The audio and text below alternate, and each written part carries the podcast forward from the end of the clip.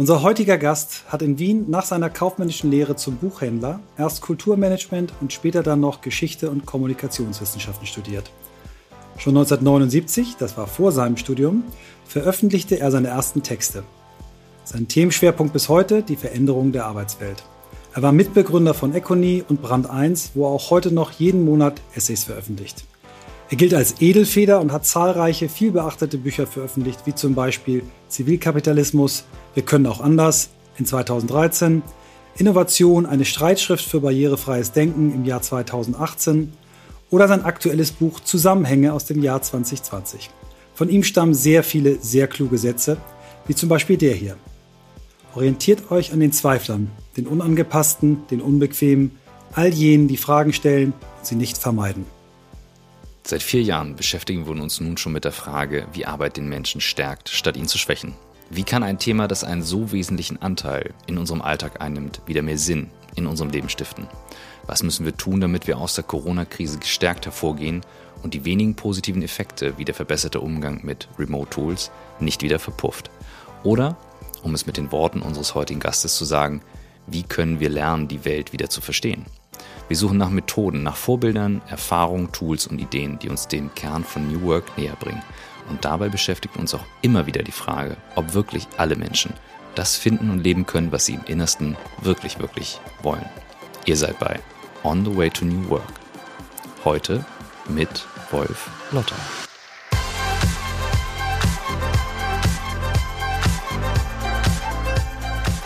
Vielen Dank, dass ich da sein darf. Ja, hallo. Wir freuen uns sehr. Du, man kann natürlich jetzt mal die Frage stellen, auch nach der äh, Vorstellung deiner Person, was wir uns eigentlich eingebildet haben, dich erst jetzt anzufragen, weil du ja wirklich zu den Autoren in Deutschland gehörst, die wirklich äh, fundamental was beigetragen haben. Aber das können wir dir erklären. Wir haben uns vorher nicht getraut. Wir haben gesagt, wir müssen erstmal ein bisschen was hinkriegen, bevor wir ähm, den Mann in Deutschland, der wahrscheinlich am meisten dazu geschrieben hat, äh, einladen. Und wir haben uns sehr gefreut, dass du der Einladung dann auch sofort gefolgt bist. Danke. Ist mir eine große Ehre. Ist mir eine große Ehre. Vielen Dank, dass Sie mich eingeladen haben. Danke. Ähm, vielleicht fangen wir mit der Frage an, mit der wir eigentlich immer anfangen. Ähm, wie bist du der Mensch geworden, der du heute bist? Durch Zorn, ähm, durch Ärger, äh, durch äh, das Gefühl, ungerecht behandelt worden zu sein, was nicht immer bedeutet, dass man ungerecht behandelt wird, aber dann doch auch. Durch äh, äh, das Gefühl meiner, meiner Generation, die Post 68 ist, ich bin 62 geboren, für mich gilt immer noch die Devise Anger is an Energy von Johnny Rotten. Äh, und äh, das halte ich für eine wichtige Geschichte. Zorn so umzuformulieren, dass er konstruktiv wird, dass er Energie wird. Das ist die Geschichte meiner Generation. Ich erkenne das in dieser Generation, die jetzt gerade heranwächst, wieder, immer wieder. Mhm. Ja? Und ich glaube, dass man nicht zu harmoniesüchtig sein darf, weil Harmonie stand nicht nur mal auf dem Titel von Brand 1, Harmonie verblödet, das glaube ich wirklich. Ein konstruktiver Streit, äh, ohne Polarisierung im Sinne von, äh, ich rede überhaupt nichts mehr mit dir und ich habe immer recht, mhm. aber konstruktiver Streit ist eine unglaubliche Energie und Anger is an Energy. Ich bin so geworden, weil ich zornig bin und immer noch bin. Angry Old Man. Das, äh, also in den, wir haben nicht mal eine Minute durch und sind auf dem Kern des Themas. Also das ist ja. ja ein so zentrales Thema, weil es auch ein sehr persönliches Thema sein kann. Also es ist ja nicht einfach und ich brauche ja auch die andere Seite, die mit mit dabei ist. Gibt es Erlebnisse, die du äh, zurückerinnern kannst, wo du sagst, ja, und da habe ich es gemerkt, dass das eben auch eine konstruktive Energie ist. Ja, ähm, es ist im Grunde genommen so, dass es wahnsinnig gut ist, wenn du alle Seiten kennst und alle Seiten kennenlernst. Und das gelingt einem mit Ärger extrem gut. Äh, ich habe in meiner Jugend, ich gestehe jetzt eine Straftat ein, äh, ist verjährt, habe ich mich äh, erkundigt. Ich habe in meiner Jugend an äh, Telefonleitungen rumgebastelt und Hoheitszeichen entfernt, weil wir noch mhm. bevor der Begriff Internet bekannt wurde, in Wien mit einer Gruppe äh, Journalisten, Leute, Freaks, Nerds, Hardware-Leute, äh, unbedingt äh, sozusagen Datenfernübertragung, hieß das damals in den 80er Jahren, mhm. machen wollten. Das ist uns auch gelungen. Wir haben einen der ersten Vereine in dem Bereich sogar gegründet, aber dann leider nicht monetarisiert, was ein bisschen blöd war. Wir haben aufgehört, als das Ding ins Laufen kam. Äh, und äh, das war eine Erfahrung. Die andere Erfahrung war, Piratenradios mitzumachen. Ja, das ist eine wichtige Erfahrung. Also das ist äh, extrem wichtig, weil du dann auch weißt, warum du äh, diese Dinge nicht unbedingt nur so machen sollst und nicht so lösen sollst. Das heißt, äh, es geht am Ende nicht um einen Kompromiss und um die Mitte, es geht darum, die unterschiedlichen Facetten so gut wie möglich kennenzulernen und aus denen zu schöpfen. Das ist Vielfalt. Vielfalt ist eben nicht schwarz oder weiß, so wie wir das heute auch denken wieder, Mann mhm. oder Frau. Völliger Quatsch. Diversity ist ein wahnsinnig breites Ding. Das sind wir. Diversity mhm. ist das Individuum. Ja. Ich finde äh, das einen wahnsinnig spannenden äh, Zusammenfassung deines, äh, deines Weges. Ich würde so gerne noch mal ein paar Beispiele hören, wo du zornig geworden bist. Also wo du das Gefühl heute noch erinnerst, wie dir der Zorn in dir aufgestiegen ist. Ich kann jetzt, wenn ich, ich bin gerade dabei, bei mir mal zurückzublicken, wo ich zornig geworden bin, aber ich würde sehr, wir sind ungefähr ein Alter. Ich bin geringfügig jünger, aber auch noch Boomer. Ähm, wo bist du zornig geworden in deiner Jugend, in, in deinem Erwachsenwerden? Interessanterweise in der Abgrenzung von den 68ern, die in vielerlei Hinsicht auch meine politischen Vorbilder waren. Ja, alle links natürlich.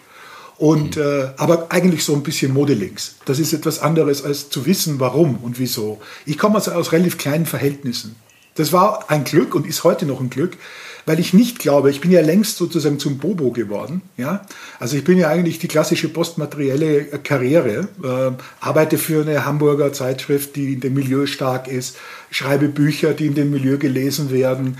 Äh, aber ich weiß, wo ich herkomme und ich weiß, dass Materialismus auch wichtig ist. Und es macht mich wahnsinnig wütend, wenn Leute, die in sehr guten Verhältnissen aufgewachsen sind, das Materielle heute auf die Seite schieben, weil sie das nicht mehr sehen. Also, mhm. wenn du in Kreuzberg beispielsweise den letzten Aldi dicht machst, ja, und dann auch noch stolz bist drauf, weil du so ein unglaublich toller Postmaterialist bist, mhm. ja, dann ist das nur zynisch. Und es mhm. ist im Grunde genommen das, was die Bourbonen auch gemacht haben kurz vor der Revolution. Also ich war immer davor, Ignoranz ist immer eine gefährliche Geschichte. Mhm. Und ich glaube, wir haben heute in Deutschland sehr, sehr vieles äh, an, an, an materiellen Bedürfnissen verdrängt, weil die Eliten, die neuen Eliten, sich nicht darüber im Klaren sind, dass sie eigentlich schon Eliten sind. Und das hat mhm. immer eine gewisse Fehlsichtigkeit. Und das versuche ich so ein bisschen einzubringen in die vielleicht, Diskussion. Vielleicht gehen wir mal sogar zurück. Das hatte ich vorhin, ich habe nicht alle deine Bücher aufgezählt, aber ich erinnere, du hast auch mal über Verschwendung geschrieben. Ne? Ja, ja, genau. Vielleicht gehen wir da mal zurück, weil das passt jetzt ganz gut, weil du da ja auch eine, eine Plädoyer dafür gesagt hast, dass Wirtschaft und, äh, und auch Gesellschaft Verschwendung auch braucht. Würdest du das heute genau noch so sagen, wenn wir das Thema Nachhaltigkeit dazu nehmen? Ja, klar. Ähm, ja. Erzähl mal, das finde find ich spannend. Ja. Definitiv. Also ich glaube, dass Nachhaltigkeit, ich fange mal mit dem an, mhm. was scheinbar der Widerspruch ist. Das ist nämlich keiner. Nachhaltigkeit ist eine ganz großartige Sache, weil du den nächsten Schritt mit überlegst, den du tust. Ja, mhm. das halte ich für eine grundsätzlich absolut wichtige Geschichte. Äh, so sollte man denken, schreiben, äh, machen, tun. Ja, alles, was man tut. Das heißt aber nicht herumknapsen. Das ist, glaube ich, ein großer Irrtum.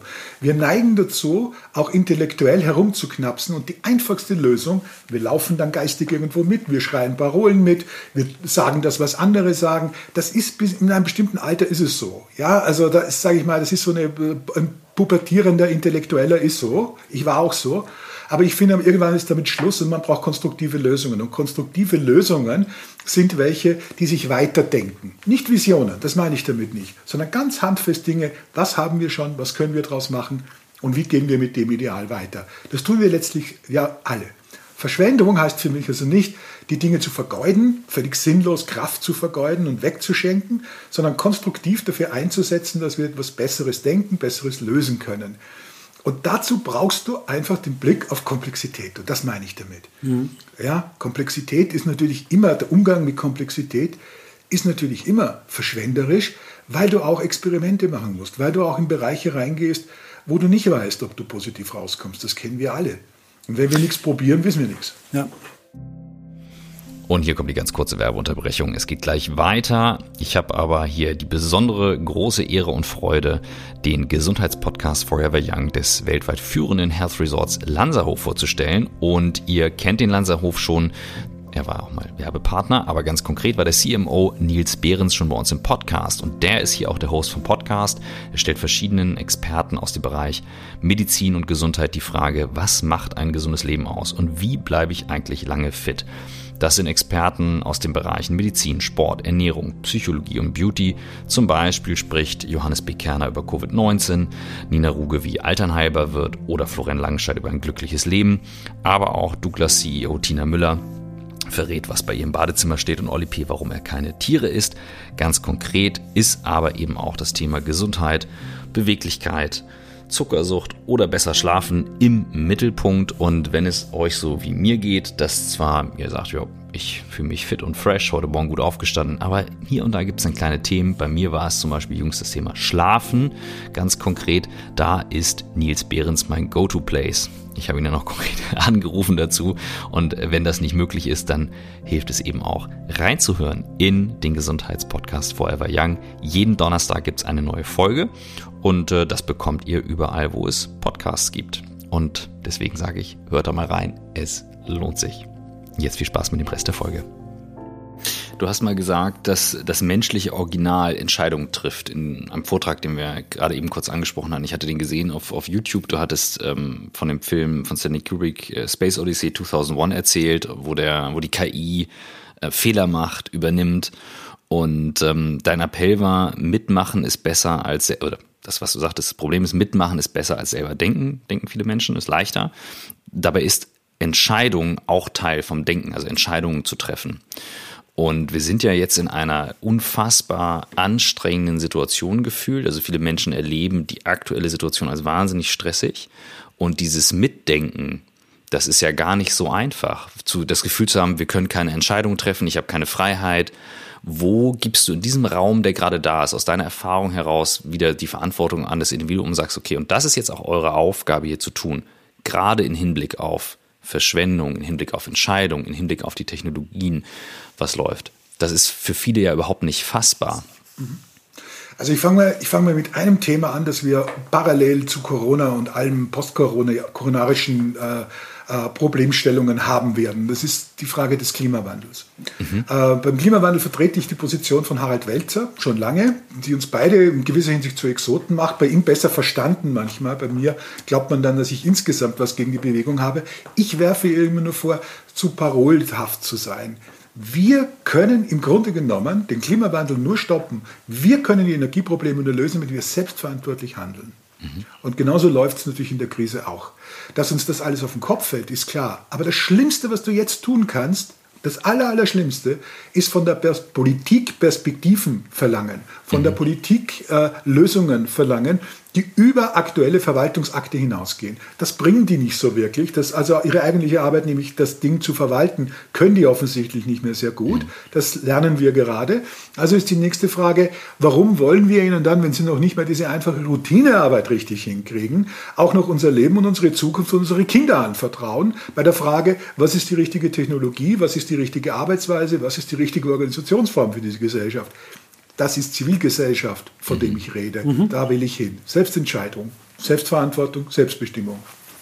Wo, wo, wo ziehst du die Grenze? Weil es natürlich Menschen gibt, die nehmen es dann komplett in die Hand und überschreiten dann dabei Grenzen. Dann gibt es andere, die halten sich dran. Nehmen wir mal was ganz Aktuelles. Wir sind jetzt, je nachdem, wann wir die Folge ausstrahlen, sind wir so mitten in dieser Impfkampagne. Ähm, mhm. Es gibt jetzt die Diskussion, ähm, Leute schleichen sich so an der Seite links, rechts vorbei und treffen die Entscheidung, für mich ist es gerade richtig. Das, was du auch beschrieben hast, im Prinzip diese Ignoranz zu sagen, den Aldi brauchen wir nicht mehr, wir machen es hier nachhaltig, aber ich treffe dann im Kleinen doch meine Entscheidung für mich, meine kleine Familie, ist gerade so das Wichtigste. Und ich glaube, in diesem Spannungsfeld, so nach außen in die eine Richtung, nach innen, ich für mich, bewegen sich viele Menschen. Und ich finde es sehr spannend, ähm, gerade im Hinblick, wo du gesagt hast, welche Zeit dich geprägt haben, welche Bedeutung das jetzt auf diese Phase hat. Was, was wäre denn etwas, wo du sagst, da ist jetzt eine Grenze überschritten, da geht es nicht weit genug? Was wäre so ein Appell? Also wenn ich, wenn ich das, was man heute Querdenker nennt, sehe, mhm. äh, dann, dann ist diese Grenze bei weitem überschritten. Das ist nicht Selberdenken, das ist eine Verhöhnung des Begriffs Selberdenken. Mhm. Selberdenken inkludiert, dass ich mich zuerst mal schlau mache. Das sind so wie die Leute, die, von denen ich früher geredet habe, in weniger dramatischen Situationen, aber langfristig auch dramatisch, die Ökonomie beurteilen wollen, ohne von Ökonomie was zu verstehen. Das sind massig verbreitet. Also in Deutschland weiß jeder, genauso wie bei Fußball, wie Ökonomie geht, was Kapitalismus ist beispielsweise, ja. was Unternehmer alles tun und lassen. Das wissen sie alle. Und sie wissen gar nichts, weil diese Grundlagenbildung nicht da ist. Die Breitenbildung in Ökonomie ist nicht da. Die Breitenbildung im Respekt von der Naturwissenschaften ist nicht da. Mhm. Ich erinnere immer daran, dass Gerd Schröder, der für vieles zu schätzen ist auf anderer Seite auch, was er gemacht hat, aber einen Wahlkampf gewonnen hat, indem er äh, von einem Professor aus Heidelberg gesprochen hat. Das heißt, es gibt einen Antiintellektualismus und dieser Antiintellektualismus in solchen kleinen Beispielen ist natürlich in dieser Gesellschaft verankert. Das ist nicht selber denken.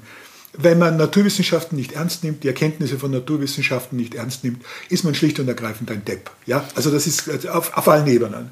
Und das sind überschrittene Grenzen. Das hat mhm. mit Selbstdenken nichts zu tun. Wenn du jetzt in deinem Leben zurückgehst, auf Michaels Frage nochmal zu sagen, was waren für dich entscheidende Punkte? Wann kam für dich früher die Erkenntnis, wo du sagtest, du warst selber einer der intellektuellen Pubertierenden, wann kam für dich die Erkenntnis, du musst selber denken und dazu auch, welche Quellen hattest du damals im Vergleich zu heute? Weil die, die Möglichkeiten haben sich ja geändert. Ich glaube, das ganz Entscheidende für mich war, dass ich Erfolg hatte mit dem, was ich tue. Das ist eine ganz banale Geschichte. Also wenn man jetzt äh, auf die Frage zurückgeht, tu das, was du kannst, tu das, was du gerne tust. Und ich habe immer geschrieben und ich habe dann versucht, anderes zu machen und das hat nicht funktioniert. Mhm. Und dann bin ich wieder zurückgegangen zum Schreiben und es hat funktioniert. Und der Journalismus hat für mich funktioniert. Das Essay-Schreiben, das lange Geschichtenschreiben hat für mich funktioniert. Ich habe einen sehr unorthodoxen Zugang zu dem Ganzen. Ich habe, ich glaube, mit einer 25.000 Zeichen Geschichte begonnen. Das war meine erste Geschichte und bin dann bei dem Muster geblieben. Mehr mehr oder weniger, äh, weil das einfach die, die, die, die Art ist, wie ich arbeite.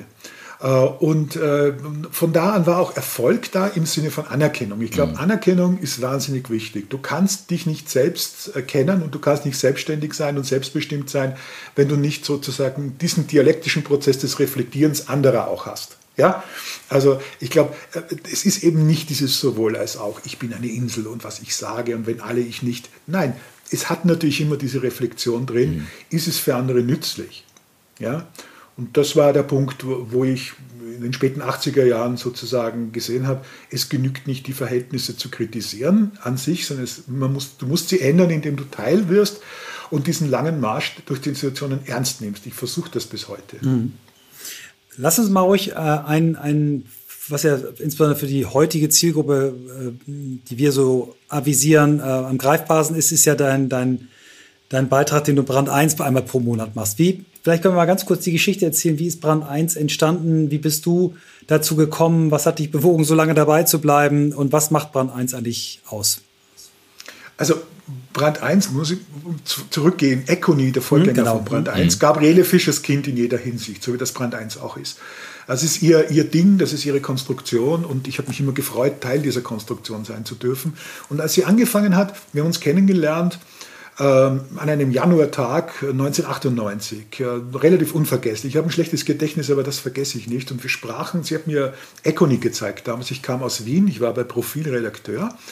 Und einer der interessanten Dinge war, dass ich es mit jemandem zu tun hatte, äh, wie ich sehr schnell gelernt habe, der nicht nur andere Verhältnisse kritisiert, der gesagt, da gibt es diese alte Managementwirtschaft und du weißt ja, das ist alles nichts. Ne? Und das wussten wir ja alle. Darüber haben ja immer alle geredet. Äh, sondern tatsächlich etwas gemacht hat und gesagt hat, guck mal, da kannst du konstruktiv was beitragen. Hier können wir was erklären. Hier können wir die Leute vielleicht dafür sensibilisieren, dass Unternehmertum was Wichtiges ist und Selbstständigkeit. Und das hat uns zusammengebracht und zusammengeführt und ist bis heute so. Äh, und äh, das war einfach eine, eine, eine konstruktive Partnerschaft von Anfang an, weil sich, und das das finde ich so Schöne daran, eigentlich zwei vom Milieu durchaus Enttäuschte im Sinne von, oder Enttäuschte oder, oder Desillusionierte getroffen haben. Ähm, sie war damals stellvertretende Chefredakteurin äh, vom Manager Magazin. Äh, ich war bei Profil gut bestallter Redakteur und wir wussten, jetzt kann man sozusagen damit alt werden oder auch nicht, oder man riskiert was und dann haben wir lieber was riskiert. Ja. Mhm. Wie ist aus, das war nur weil ich die Story nicht kenne, wie ist aus dem Begriff Econy äh, Brand 1 geworden?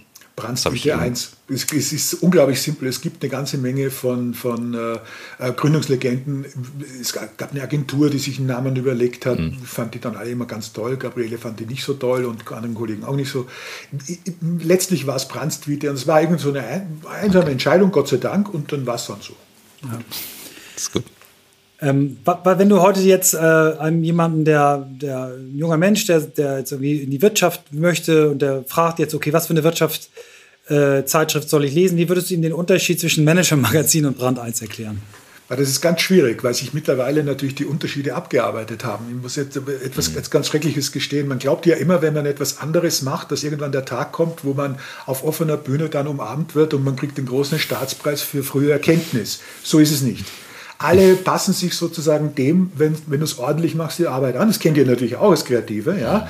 Also nennen wir es mal ähm, Anleihen. Ja? Das ist die vorsichtigste Formulierung. Und dann geht man Schritt für Schritt für Schritt in eine bestimmte Richtung und plötzlich bist du Mainstream. Oder du bist knapp am Mainstream da und dann guckst du einfach mal dumm, weil du sagst, Moment mal, das bin ich gar nicht, das ist gar nicht meine Intention.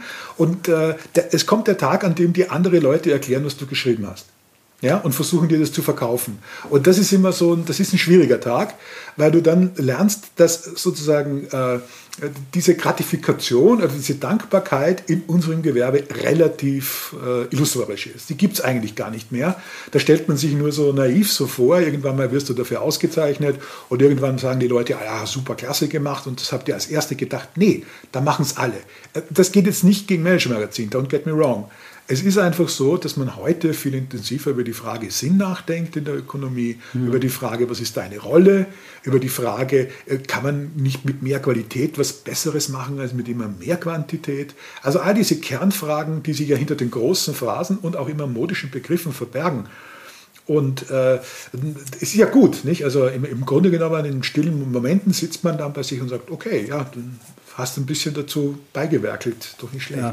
Na, sehr schön. Finde ich eine tolle, tolle Erklärung. Kann ich äh, sehr gut mit leben. Ähm, wir, wir, du hast jetzt den, den Begriff Sinn in unser Gespräch eingeführt. Lass uns doch mal dann zu unserem gemeinsamen, ich sag mal, Freund, Bekannten Fritjof Bergmann kommen und seiner äh, New Work Bewegung. Du weißt, unser Podcast heißt On the Way to New Work. Und im Vorgespräch hast du uns erzählt, dass du auch dich mit ihm auseinandergesetzt hast, ihn auch persönlich kennengelernt hast. Vielleicht sagst du mal, was du mit dem Begriff New Work anfangen kannst, was er für dich bedeutet und wie du so Fritjof Bergmanns Werk so als äh, kritischer Begleiter siehst? Ich habe Fritjof Bergmann kennengelernt ähm, vor fast 20 Jahren, und zwar in der Auseinandersetzung zwischen zwei Themen, die wir hatten, sein New Work und das von mir vertretene bedingungslose Grundeinkommen. Und Friedrich hat immer gesagt, okay, wir müssen reden darüber, dass Arbeit und Tätigkeit so extrem wichtig ist, dass es euch möglicherweise bei der Diskussion über das bedingungslose Grundeinkommen entfleucht. Und er hatte auch recht. Das glaube ich auch. Also es ist natürlich ein sehr breiter, sehr breiter Ansatz. Wenn du auf der einen Seite für fundamentale soziale Grundrechte eintrittst und, und, und Fundament hast, darfst du auf eines nicht vergessen. Und da hat er einfach einen Punkt, ja, den, den massiv, den entscheidenden Punkt meiner Meinung nach.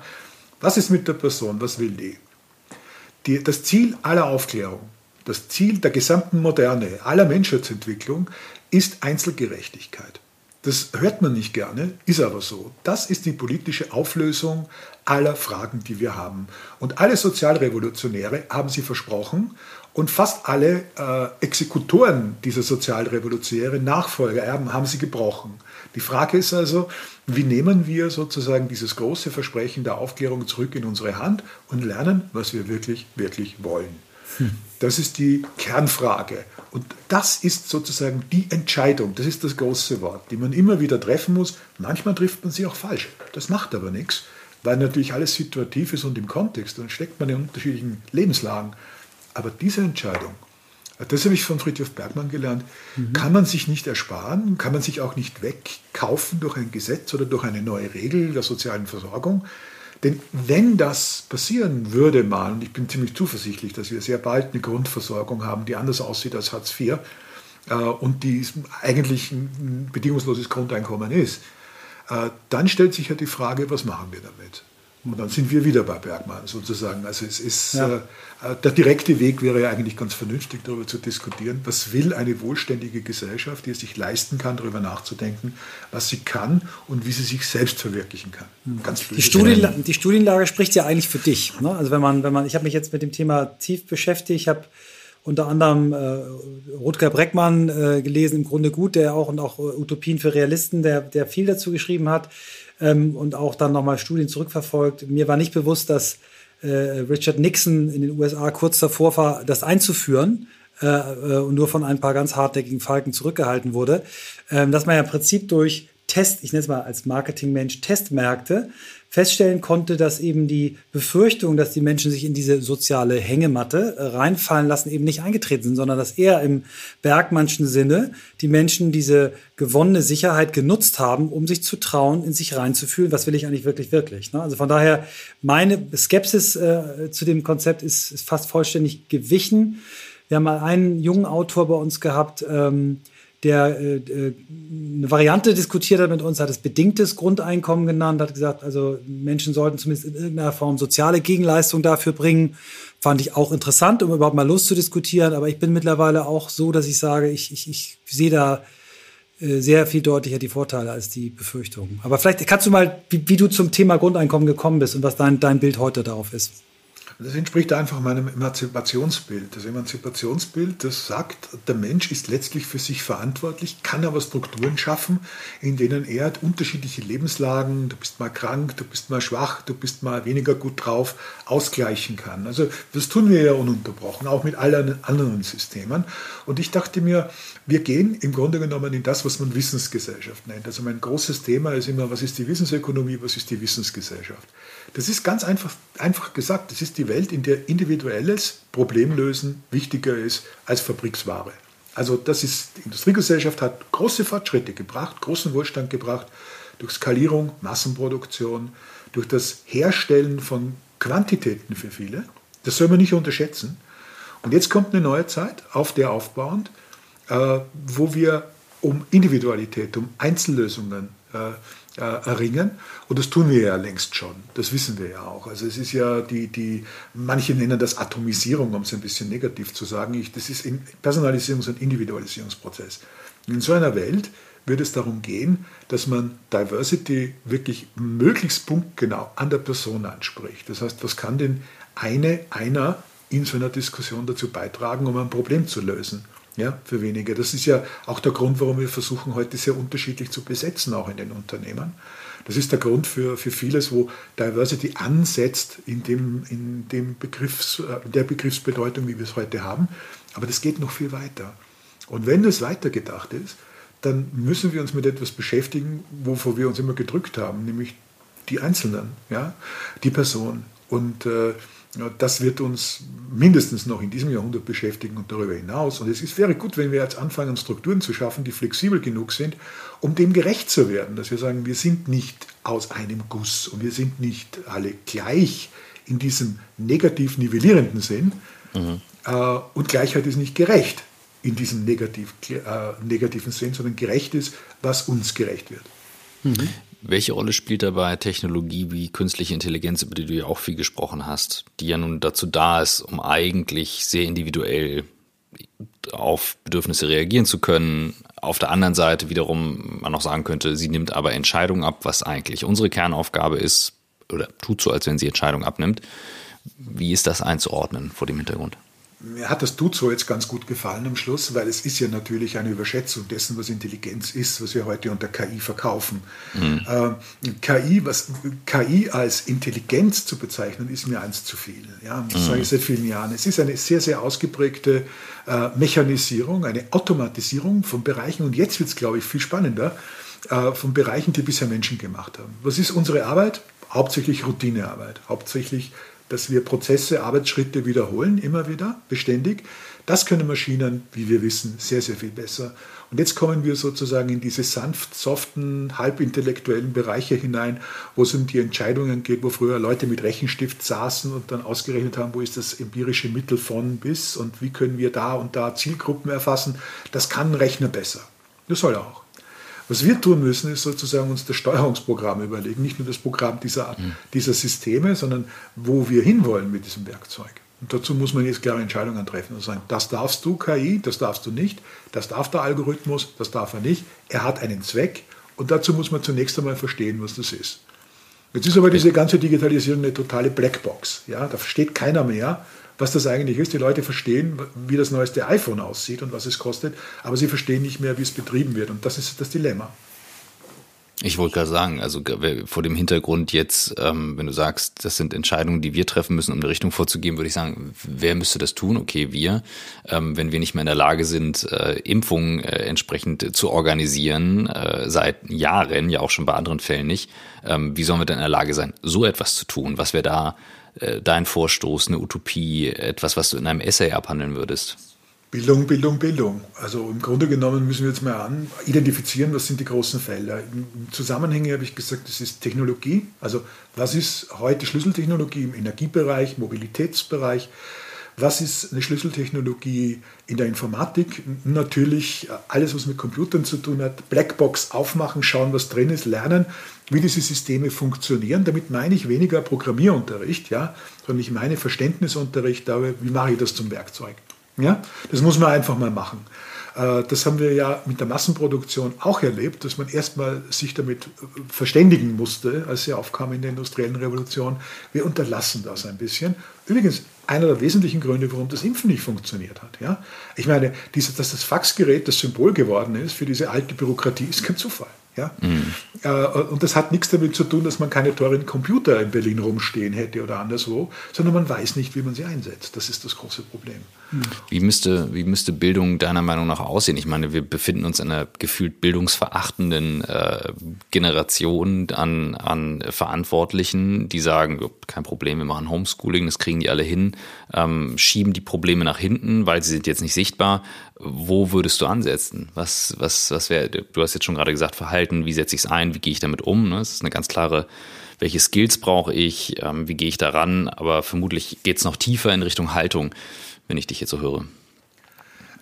Es gibt so Paradox. Je stärker individualisiert die Gesellschaft ist, und das ist, gilt ja auch für die Arbeitswelt, das ist eine Spezialisierung der Arbeitsteiligkeit, die wir erleben. Deshalb gibt es so viele Spezialisten, die sich miteinander nicht mehr verstehen.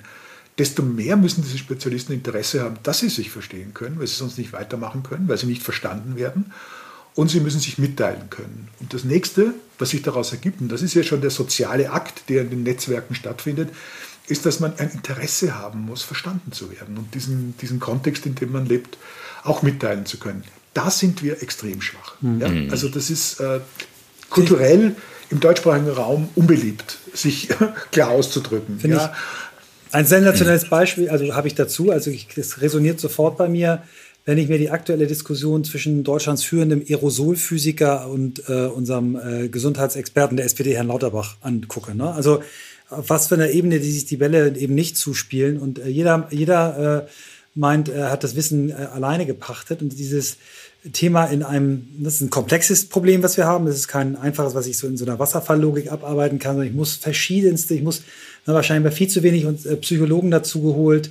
Ähm, wir haben keine Logistiker gehabt. Ne? Also vom Jahr hätten wir anfangen sollen, die besten Logistiker zusammenzuholen, um eine, eine Test- und eine Impfstruktur aufzubauen. Und es ist genau das, was du sagst. Wir haben so ein hochspezialisiertes Wissen, dass selbst äh, innerhalb der Virologen, Epidemiologen, die nicht mehr miteinander reden können, weil sie sich nicht verstehen. Und äh, da ist die Frage, wie kriegt man das hin? Und ich finde es schön zu sagen, du willst jetzt nicht eine Generation von jeder muss programmieren können ranziehen, sondern du möchtest gerne, dass jeder versteht, ähm, was kann ich mit der Maschine für Themen lösen? Wie funktioniert das grundsätzlich und nicht, äh, ich muss jede Sprache können. Finde ich gut. Ja.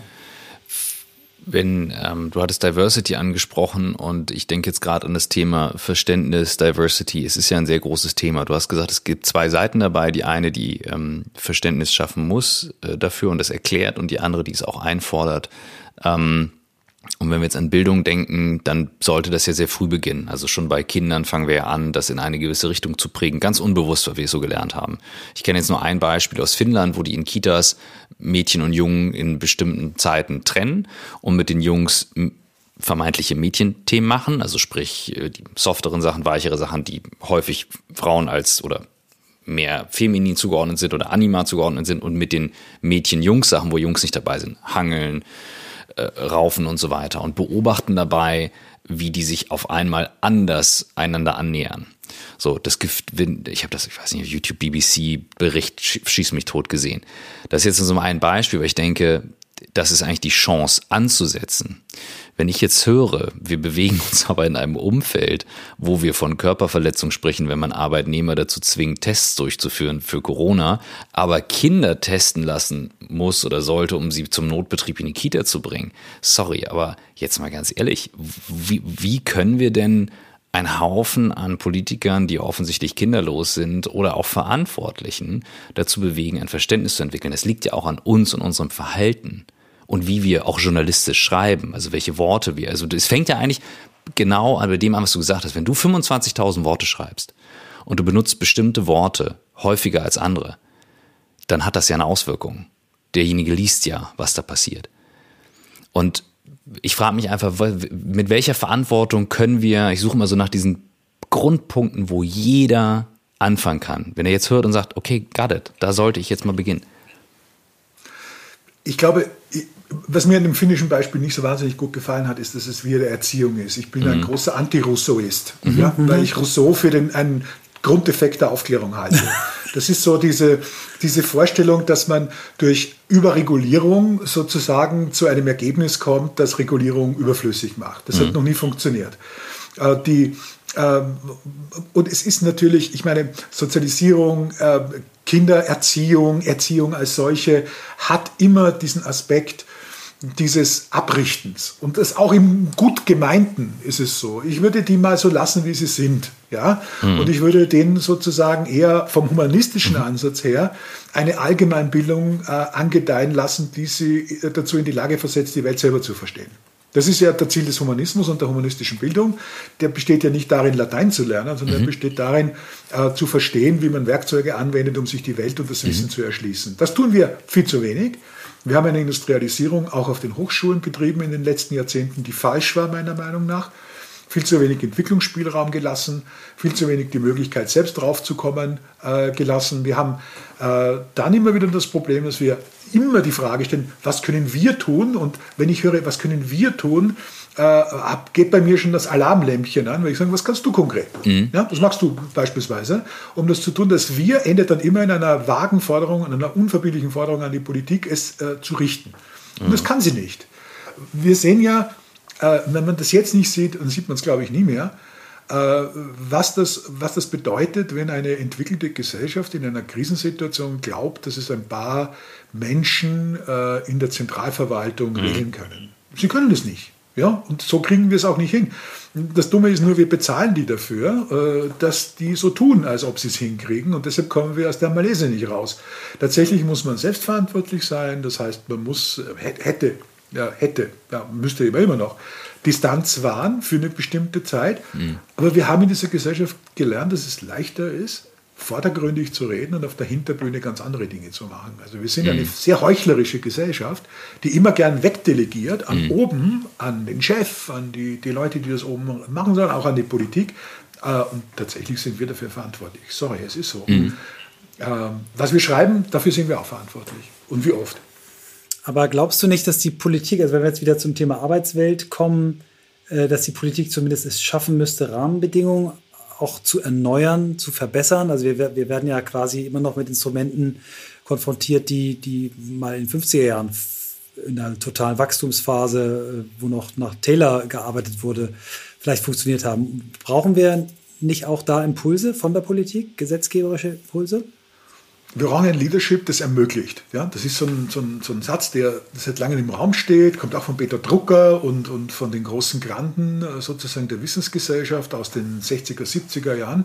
Ein Leadership, das ermöglicht. Und das ist ganz, ganz wichtig. Ein Leadership, das ermöglicht, fragt zunächst einmal, bevor es was tut. Und es fragt die richtigen Leute, mhm. nicht immer die, die in der Partei sitzen oder in den Ausschüssen, die uns gefallen.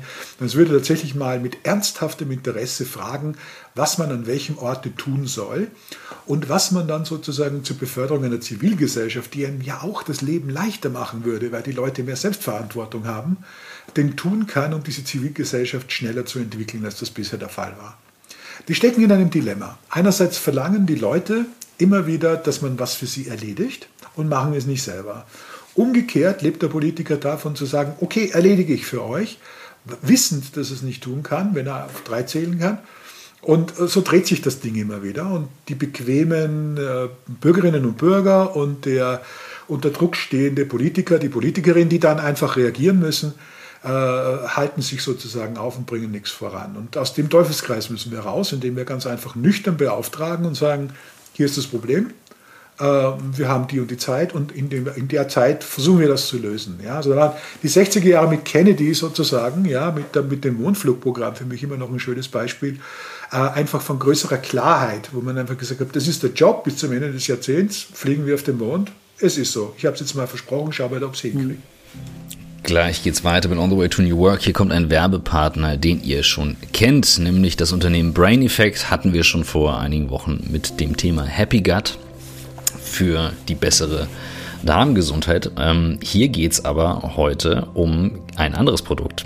Denn Brain Effect ist ein Hersteller für Mind Nutrition und ähm, heute geht es um Schlafen. Schlafen, super wichtiges Thema, wenn es um New Work geht. Ähm, ganz klar, Michael versucht mich ja immer wieder darauf hinzuweisen, dass ich äh, besser schlafen lernen muss. Jetzt habe ich es verstanden nach vielen Jahren und äh, versuche das gerade zu lernen. Ähm, mit diversen Sachen, Mitteln und so weiter. Natürlich auch durch guten Rhythmus. Aber ich habe hier von Brain Effect ein Paket bekommen und in diesem Paket war ein Sleep Spray. Und in diesem Sleep Spray ist Melatonin und man macht sich da so äh, acht äh, Sprühe auf die Zunge. Ja, schmeckt ganz lecker. Kann man auch wohl nach dem Zähneputzen nehmen, ist kein Zucker drin. Ich mache jetzt mal keine acht, weil ich habe hier noch ein bisschen was zu tun heute. Und ähm, ja, also ganz klar, Schlafen ist wahnsinnig wichtig um ähm, wirklich auch leistungsfähig zu sein. Wichtiger noch als irgendwie viel zu lernen abends. Also das Schlafen ist enorm wichtig. Gibt es wirklich gute Bücher drüber. Und äh, Melatonin hilft beim Einschlafen. Das ist ein natürliches Schlafhormon und hilft dabei, dass man eben es schafft, wirklich gut in den Schlaf zu kommen. Das ist wichtig, um die erste Schlafphase, wo es um Tiefschlaf geht, dann auch erholt zu sein. Das ist zumindest jetzt meine Erfahrung. Ich habe es jetzt schon ein paar Mal benutzt abends und allein so als Routine finde ich das ganz schön, weil es so ein Hinweis für mich ist, zum, zum Schlafen zu gehen. Das fühlt sich so an, so wie früher als Kind, wo man vielleicht eine Routine hatte, ähm, die immer gleich war und das hilft beim Einschlafen. Und ähm, allein das fand ich sehr gut und habe dann auch ähm, für mich gefühlt gut geschlafen. So kann ich es auf jeden Fall aus eigener Erfahrung berichten. Vegan, frischer Minzgeschmack, ich habe es gerade schon gesagt und ausprobiert und ähm, kein Alkohol oder sonst was dran. Insofern ähm, ist auch kein Gewöhnungseffekt oder irgendwas gegeben, braucht man sich keine Sorgen machen, ganz entspannt. Das ist das Sleep Spray von Brain Effect. Findet ihr alles auf der Seite brain-effekt.com und dann könnt ihr einfach den Gutscheincode NEWWORK20 eingeben und dann gibt es eben auch noch Prozente. Und ich glaube, das sind 20 Prozent auf alle Einzelprodukte. So, und jetzt viel Spaß beim Rest der Folge. Ist ja aber auch durchaus geprägt von Wettbewerb und ich sag mal, zwei alte weiße Männer, die das Gefühl hatten, wer von uns ist zuerst auf dem Mond. Ähm, könnte man jetzt böse sagen, ähm, was es durchaus motiviert, genauso wie Napoleon eine große Motivation war als Gegner, ähm, einen, einen, bisher sehr losen Flickenteppich zu einen. Ähm, vielleicht etwas, was man auch sich nicht mehr so traut zu sagen. Mein Gedanke letztes Jahr war, Mensch, jetzt haben wir hier global einen gemeinsamen Gegner, quasi Corona. Jetzt wird langsam deutlich, das ist kein Gegner, wir, wir leben hier mit einem neuen Mitbewohner offensichtlich. Das wird noch länger dauern. Das heißt, wir haben eine andere Aufgabe der Integration. Und ich habe das Gefühl, wir sind nicht mehr in der Lage oder trauen uns nicht mehr zu sagen, jo, die Realität sieht so aus, Bein ist ab, ist doof, aber Bein ist tatsächlich ab. Und dieser Check-in, der Realität. Gefühlt fehlt er. Und das bringt mich zurück zu dem Bogen, was du sagtest, mit dem wir müssen selber denken. Wo kommen die Quellen her? Was ist die Aufgabe jetzt auch aus deiner journalistischen Erfahrung heraus, wenn ich heute an Dinge rangehe? Dieses First Principle Thinking, das was Physiker drin haben, was man auch immer wieder von Elon Musk hört, auch wenn er nicht mehr das beste Beispiel ist. Aber es gibt Menschen, die können da besser mit um. Warum fällt uns das so schwer? Du hast Ignoranz der Wissenschaft genannt, andere Beispiele. Warum fällt es so schwer und was können wir von dir als Journalist lernen, da wieder hinzukommen? Was kann ich lernen, damit ich das nachher gleich anwenden kann? Also was aus der Raketentechnik gesprochen, die Trägheit überwinden. Ja? Mhm. Also man müsste sozusagen auf eine kosmische Geschwindigkeit kommen und wenn das alte weiße Männer sind, die zum Mond kommen, wunderbar, mhm. super. Äh, immer noch besser als im Orbit, um sich selbst zu kreisen. Das mhm. ist sozusagen das Gegenmodell. Äh, was man machen muss, ist tatsächlich Trägheit überwinden, Inertia, also diese Trägheit des Herzens, haben das die Philosophen genannt. Äh, wo man nicht weiterkommt, weil man sozusagen sagt, ach, kleinmütig, das sollen doch die anderen für mich regeln. Und das ist natürlich, es gibt nur politische Forderungen beurteile ich äh, Bewegungen beurteile ich heute nur nach den Forderungen, die sie selbst bereit sind zu erfüllen. Nicht nach denen, die sie stellen. Das interessiert mich nicht. Und wir haben nach wie vor einen unglaublichen Boom beim Fordern, aber nicht beim Machen. Mhm. Und man braucht Revolutionen des Machens und nicht Revolutionen des Forderns. Mhm. Fordern können wir alle. Ja? Äh, wir sind politisch auch dort, wo alle Leute glauben, sie sind Antikapitalisten und mordsrevolutionär, in der Konsumgesellschaft. Und in dieser Konsumgesellschaft versuchen wir, äh, moralische Produkte so zu konsumieren, wie wir Produkte, Seife, Shampoo und so weiter konsumieren, äh, ohne dass uns das klar wird. Wir glauben, das ist immer noch, äh, wir sind dem überlegen, aber das ist nicht so. Und aus dem Kreis kommt man eigentlich nur raus, indem man Selbstverantwortung definiert und ganz klar sagt, Ihr Teil ist jetzt der und der. Äh, das ist anfangs natürlich ein autoritärer Satz, klar, oder es ist zumindest ein fordernder Satz. Äh, und du musst dich jetzt selbst um das kümmern. Und das halte ich für eine ganz entscheidende Frage. Die Vorstellung, dass Fürsorge die Lösung der sozialen Probleme ist, ist falsch. Mhm. Fürsorge ist da angebracht, wo wirklich Menschen so schwach sind, dass sie sich nicht mehr helfen können. Äh, die Lösung der sozialen Probleme ist Selbstbestimmung und Selbstständigkeit, mhm. Subsidiarität. Und das muss man wieder lernen. Wir haben vorhin das Thema Nachhaltigkeit so ein bisschen gestriffen. Ich würde gerne noch mal darauf einen Punkt setzen. Äh, mir hat dein, dein Zugang da sehr gut gefallen. Äh, auch, auch das Wort Verschwendung im Zusammenhang mit Nachhaltigkeit positiv zu nutzen. Ähm, glaubst du, dass wir, um die Herausforderungen, die wir im Bereich Nachhaltigkeit haben, äh, lösen können, eine volle Bepreisung äh, der Umweltschäden A brauchen und B irgendwann kriegen werden? Ist das, ist das eine Utopie, die nie eintreten wird? Ich glaube, wir, wir kriegen das schon, weil es sozusagen nicht nur politisch zurückgespielt wird, sondern weil auch klarer wird, welche Zusammenhänge existieren zwischen Kosten, Allgemeinkosten, Kosten, die man weiterreicht und dem, was wir äh, im Grunde genommen für Produkte bezahlen. Es kommt ja irgendwo immer raus. Also das System hat ja nur sozusagen einen Vorteil, dass es versucht, bestimmte Überbelastungen an einer Stelle ein bisschen abzumildern. Ja? Das geht dann aber irgendwo anders raus. Also mehr Auto, weniger Bildung beispielsweise. Wobei ich nicht daran glaube, dass es einen Kuchen gibt, den man verteilen kann. Da könnten wir jetzt lange über die großen ökonomischen Irrtümer reden. Wir müssen versuchen, dass wir Wachstum bei den Lösungen schaffen. Wachstum ist nicht schlecht. Und Wachstum zu verdammen, ist einer der größten Fehler, den die äh, Umweltbewegung heute macht. Äh, wir müssen aufpassen, dass wir kein ressourcenverschwendendes, vergeudendes Wachstum haben. Wir müssen anfangen, dass wir ein intellektuelles Wachstum haben im Umgang mit Problemlösungen dafür. Das heißt, wenn ich äh, sage, Technologie ist nicht die Lösung für die Umweltprobleme, dann ist das Fail für mich. Mhm. Ja? Ich glaube, das ist natürlich die Lösung für Umweltprobleme. Man muss sich immer wieder alles neu ansehen. Man muss alles kritisch diskutieren, was da ist und weg ist und überhaupt nichts unter, unter, äh, äh, Stigma stellen. Das ist alles zu diskutieren. Und nur diese Offenheit bringt uns sozusagen weiter in dieser Frage. Und wir müssen alle Modelle haben. Wir müssen die Anpassungsmodelle genauso wie die Vermeidungsprobleme haben, die Ersatzprobleme, äh, Ersatzthematik mhm. haben. Wir müssen Innovationsangebote haben. Ich glaube zum Beispiel, wenn man sich heute eine Reihenhaussiedlung anguckt, da laufen Solaranlagen am Dach, da hast du vielleicht irgendwo ein Windrad 50 äh, Kilometer weiter weg. Du hast aber auch noch eine Gasheizung, du hast auch noch ein bisschen Ölheizung, du hast noch ein bisschen von dem und von dem. Die Frage ist, wie basteln wir das so zusammen, dass wir uns einer Verbesserung annähern. Mhm, mhm. Ja? Das wäre klug. Aber von vornherein zu sagen, es gibt nur eine Lösung, ist eigentlich das, was man fast immer macht in der Ideologie. Man glaubt, dass das Gegenteil von richtig falsch ist oder umgekehrt. Und das ist es mhm. nie. Mhm. Ja, cool. Sehr, sehr schön.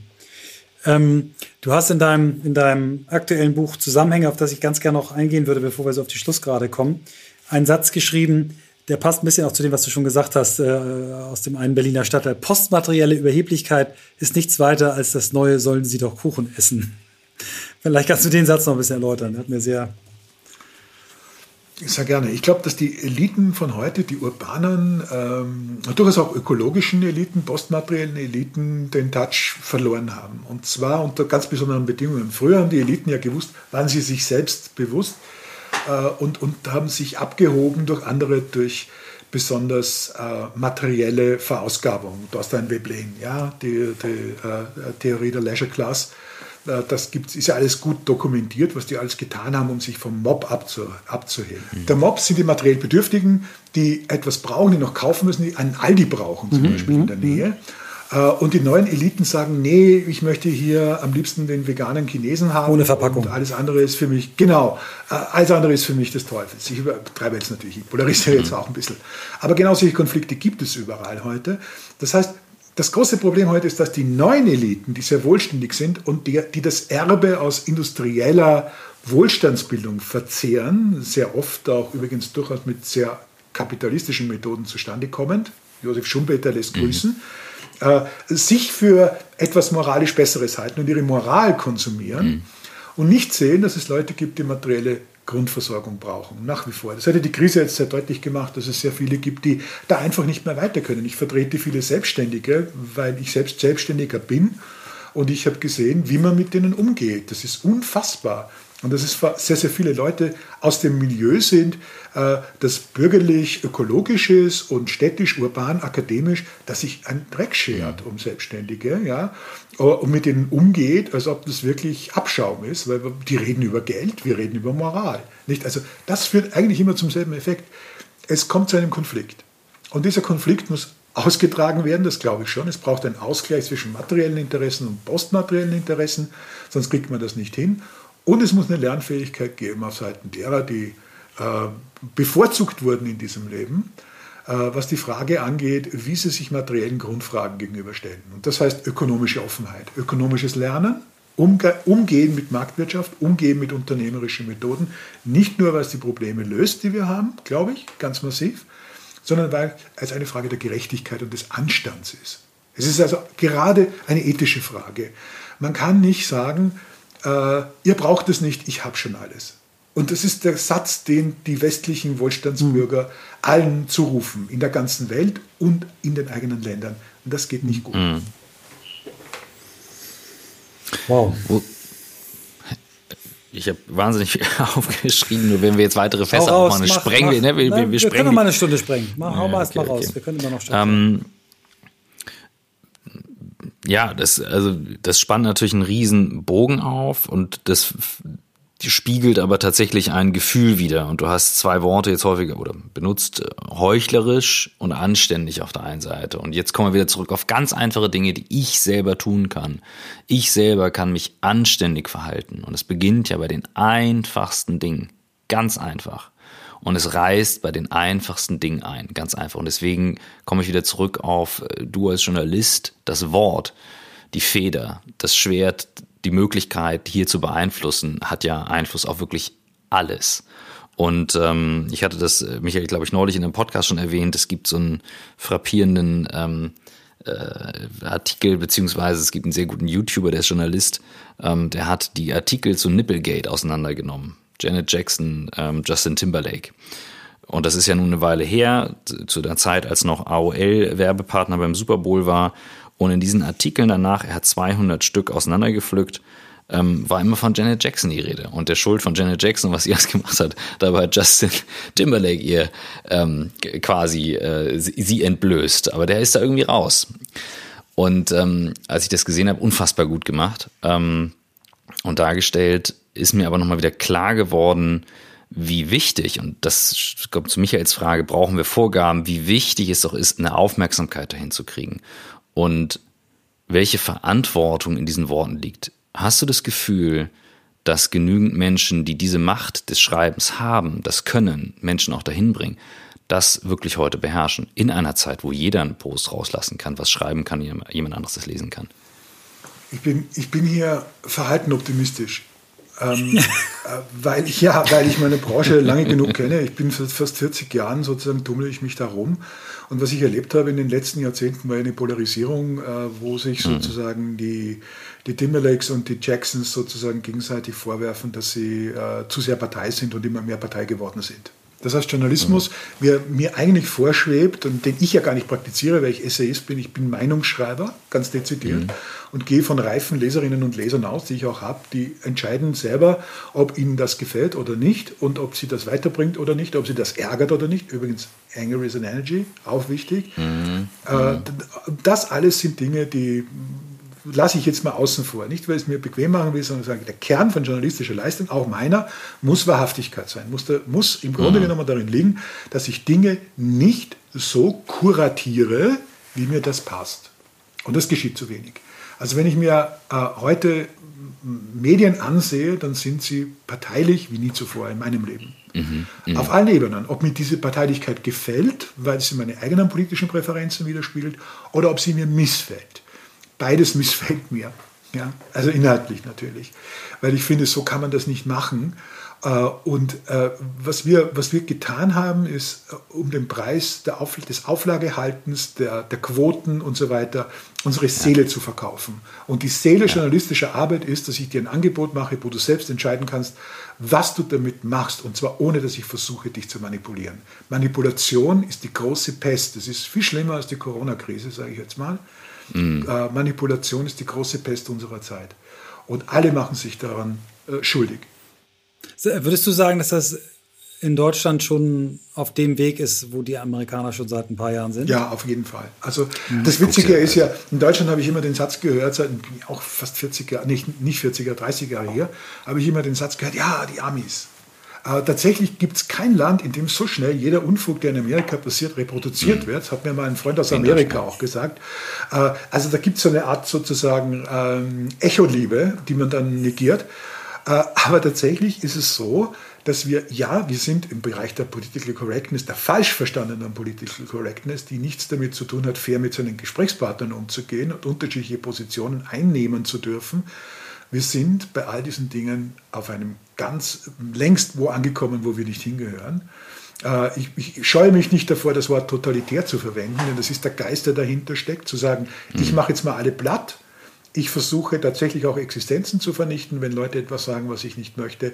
Und viele lassen sich da reintreiben, was ich schlecht finde, äh, und versuchen nicht sozusagen in die Konfrontation zu gehen. Wenn man nicht in die Konfrontation geht, geht man unter. Das, ist, das sind diese Systeme.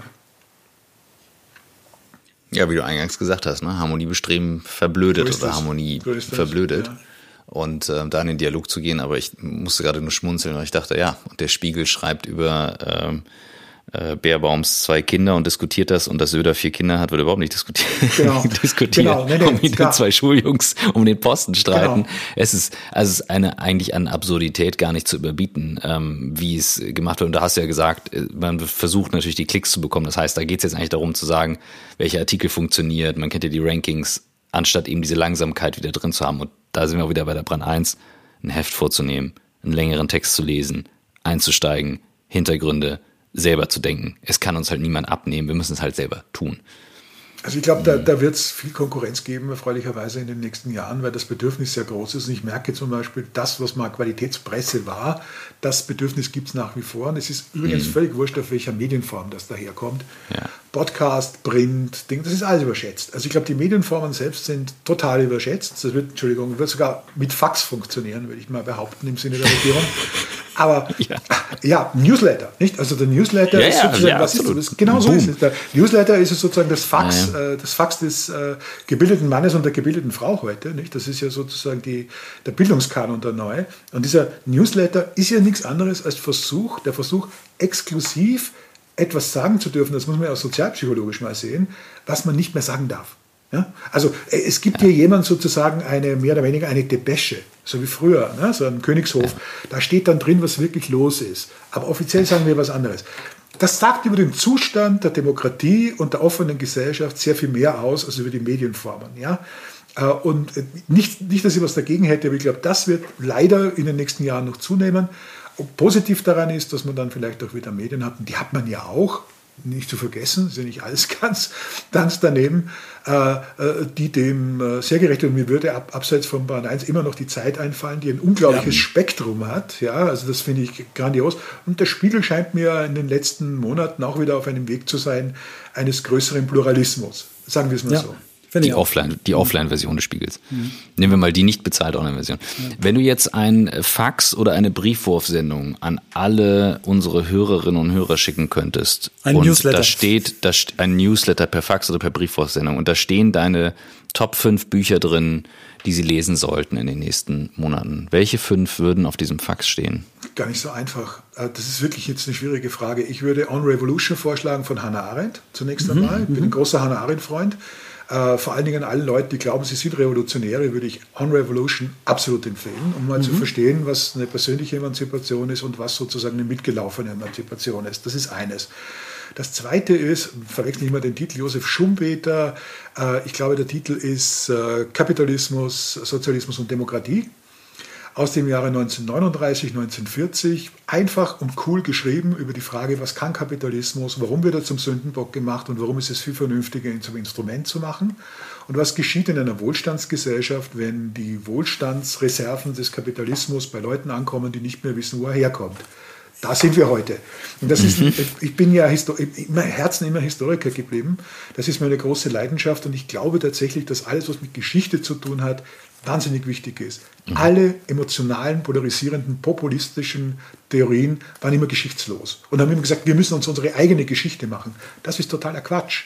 Niemand macht seine eigene Geschichte. Mhm. Wir kommen alle woher und wir stehen auch sozusagen in dieser Reihenfolge irgendwo. Ja, es ist völliger Unsinn zu glauben, wir, wir könnten hier Tabula Rasa machen. Das ist, führt äh, immer nur zum Unglück. Deshalb noch ein Geschichtsbuch, äh, äh, das ich, das ich äh, mit großen äh, Gewinn äh, immer wieder gelesen habe. Äh, David Landers, äh, Armut und Reichtum der Nationen, glaube ich, heißt das in Deutsch. Äh, auch ein wunderbares Buch, wo man äh, darüber nachdenken kann, warum sich die globale Entwicklung so entwickelt hat, wie sie sich entwickelt hat. Mhm. Äh, ich würde empfehlen auch noch Pierre Bourdieu, die feinen Unterschiede. Ähm, gerade weil es diese feinen Unterschiede wirklich noch gibt. Da geht es, kurze Inhalt, ganz kurze Inhaltsangabe, um die Frage, dass man sozusagen aus einer bestimmten Klasse äh, angehörig nicht in die andere kommen kann, weil es geheime Codes gibt und Abstimmungen gibt, die einem da gar nicht wissen lassen, wie man Messer und Gabel haltet. Und deshalb ist natürlich das auch eine Frage der, der, der, der, Teilhabe und der Emanzipation, über die wir intensiver reden müssten. Ich erkenne das übrigens auch äh, beim, im sogenannten revolutionären Bürgertum von heute immer wieder, dass es tatsächlich sehr, sehr viel mehr mit ihren Vorfahren zu tun hat, als mit den Leuten, die sie zu schützen vorgeben. Also da wäre auch wieder ein bisschen Austausch gar nicht so schlecht. Jetzt haben wir vier Bücher. Mhm. Äh, und jetzt mein absoluter Favorite, weil tatsächlich mehr, als keine Ironie, mehr Lebensweisheit drinsteckt als in den meisten anderen Büchern, die es gibt. Der erste Teil des Räuber Hotzenplotz von Ottfried Beusler. Äh, wo äh, unglaublich ein, ein, Universum sozusagen an Soziotypen äh, drinnen auftritt. Ja. Mhm. Mit meinem Liebling Zauberer Zwackelmann, die tragische Führungskraft von heute, nach wie vor Management, industrielles Management, dessen, dessen Trauma ist, äh, sich selbst die Kartoffel schälen zu müssen, weil er sich nicht traut, einen Diener zu nehmen. Könnte ja sein, dass der schlau genug ist, um auf die Schliche zu kommen. Ja. Also er sucht jemanden, der schlau genug ist, um alles zu erledigen, aber blöd genug ist, um ihm zu dienen.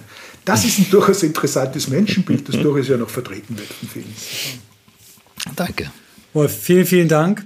Wir haben auch eine allerletzte Frage. Ähm, das ist unsere Bucketlist. Ähm, also wenn du dir jetzt noch drei Sachen aussuchen darfst, eine, die du in deinem Leben noch erleben kannst, eine Sache, die du noch lernen kannst und eine, die du vielleicht irgendwann so der Gesellschaft geben möchtest. Was wären die drei Dinge?